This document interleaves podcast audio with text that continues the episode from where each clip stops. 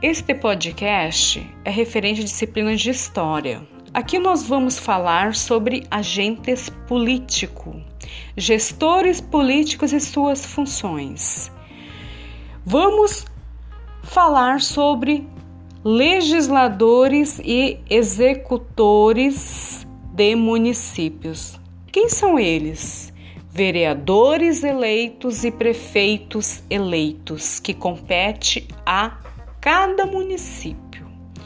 Prefeitos e vereadores são políticos que têm funções bem específicas. Mas na verdade, muita gente ainda não entende bem onde começam e terminam as suas responsabilidades quando eleitos, se tornando agentes públicos. Então, vamos ouvir com muita atenção. Vereadores criam leis, essas são as suas funções. E os prefeitos as executam. A democracia brasileira se divide entre os três poderes: poder executivo, poder legislativo e poder judiciário. Quer dizer, Poder executivo é aquele que executa as leis.